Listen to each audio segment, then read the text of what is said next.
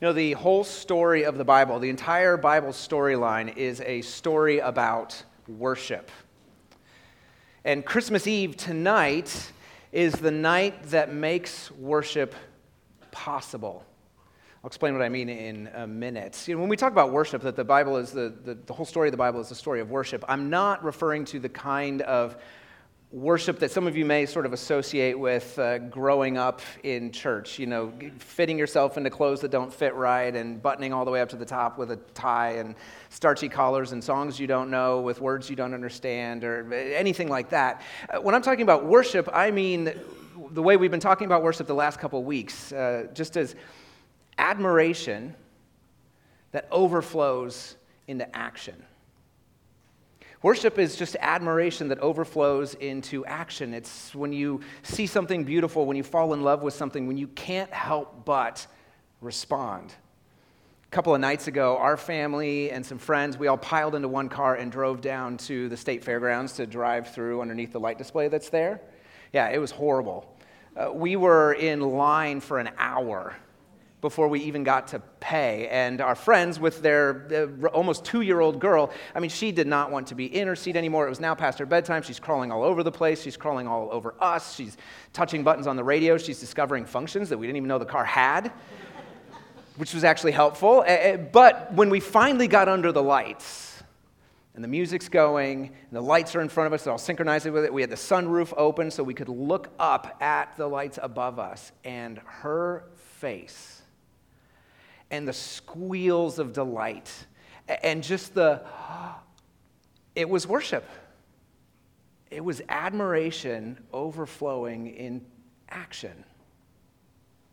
So we've been spending the last uh, four weeks, uh, the four weeks of Advent, you know, in this run up to Christmas. So we've been looking at this same hymn, this, this song about Jesus, this Christmas carol about Jesus that's uh, recorded by Paul in the letter to the Colossians. You don't have to turn there or pull it out. I, I just, I want to reference it again a little bit because we've been going back to this hymn over and over again through the lens of worship in order to, to kind of suss out this biblical storyline uh, for ourselves today to, to understand where Christmas Eve, where Christmas morning fits in the context of the whole story of the Bible. Uh, listen to what this, this hymn says about Jesus.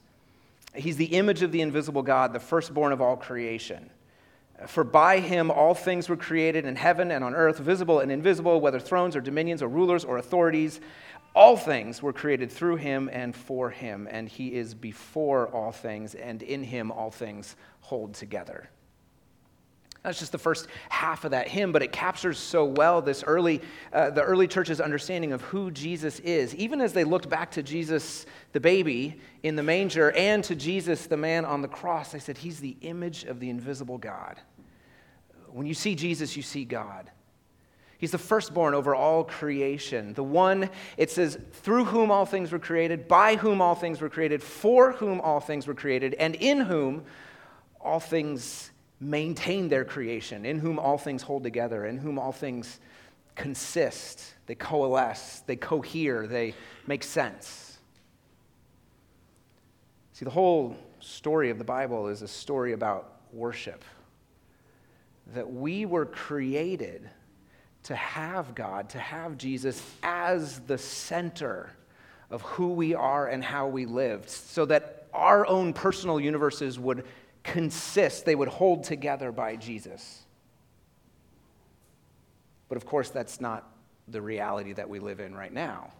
It's not the reality that any of us experience. Something happened from the beginning when we were made to worship to now. And something will happen in the future. But before we get there, we go through tonight. Father, you have given us a gift in Jesus that we are only beginning uh, to unwrap this evening as we spend these moments together, journeying towards Bethlehem, to the side of the manger, to see God with us. Guide our paths. In Jesus' name we pray. Amen. So, if we keep reading in this, uh, this hymn about Jesus in Colossians 1, it becomes obvious very quickly that something has changed. Death enters the picture. We read about the need for reconciliation, redemption. There's blood, there's alienation, there's hostility, there's gleefully, joyfully done evil against one another. It's like Christmas with your in laws.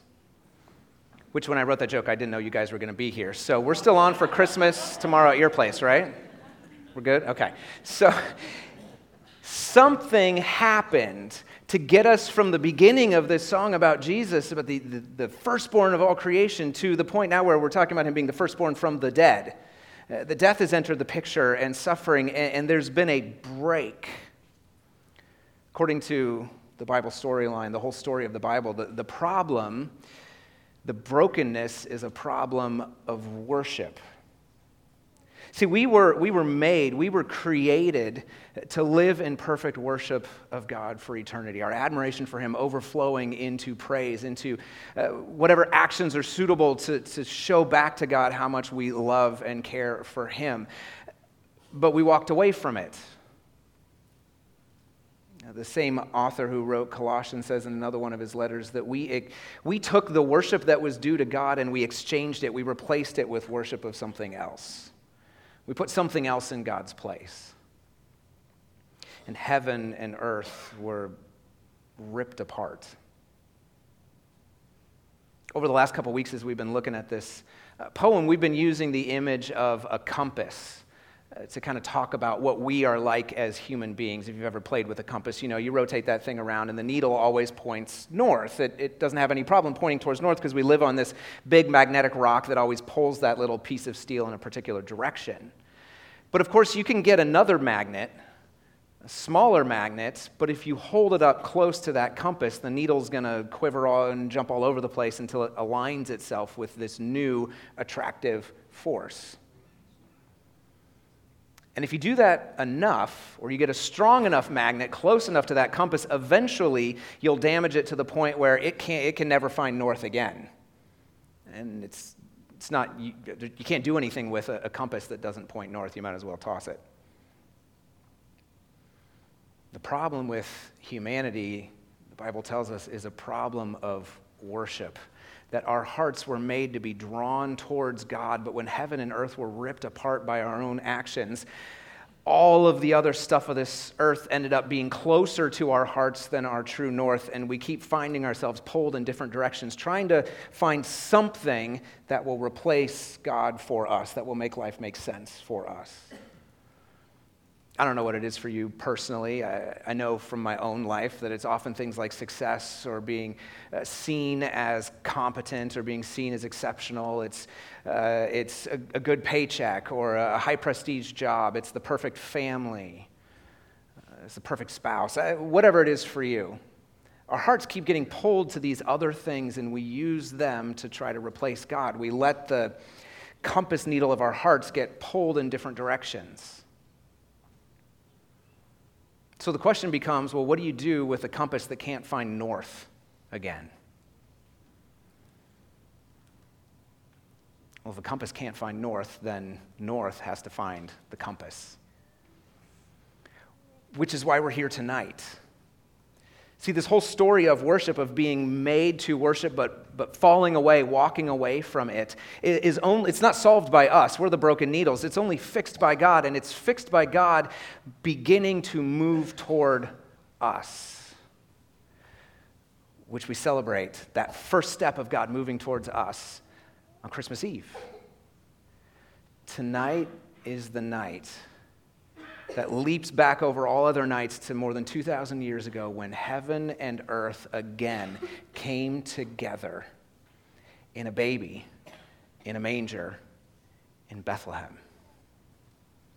Baby, of course, that we know and we've sung, who would grow up to be a man who would sacrifice himself for us. God Himself sacrificing Himself for us so that our worship of him could be redeemed, could be reconciled, could be bought back. But the story doesn't end there either. Because there's a future coming when heaven and earth that were once together, ripped apart, come back together in Jesus, will finally and fully be united for all of us. When Jesus, our Savior, the baby, comes back as Jesus, our King, heaven and earth are reunited, and we live in eternity in worship of Him and not the kind of worship that you you know, grew up with, and you're like, I don't know any of those words, and the clothes don't fit. Not that worship, but the worship of being in the presence of not just uh, true things, but truth itself. Uh, of being in the presence not just of beauty, but beauty itself, goodness itself. And when, when God Himself is front and center for us, and that little needle of our hearts is fully, finally, and permanently oriented towards Him, we will live an eternity of worship that starts with a baby. This night, so many years ago. So we take the stillness and the quietness and the darkness of this night to look back to Jesus in the manger and to look forward to Jesus our King, who will live and reign forever and ever. Father, you have given us a gift that is beyond imagining. The gift of Jesus, our Savior, our King, who will reign forevermore and bring us into his kingdom of light where we will worship forever and ever. Amen.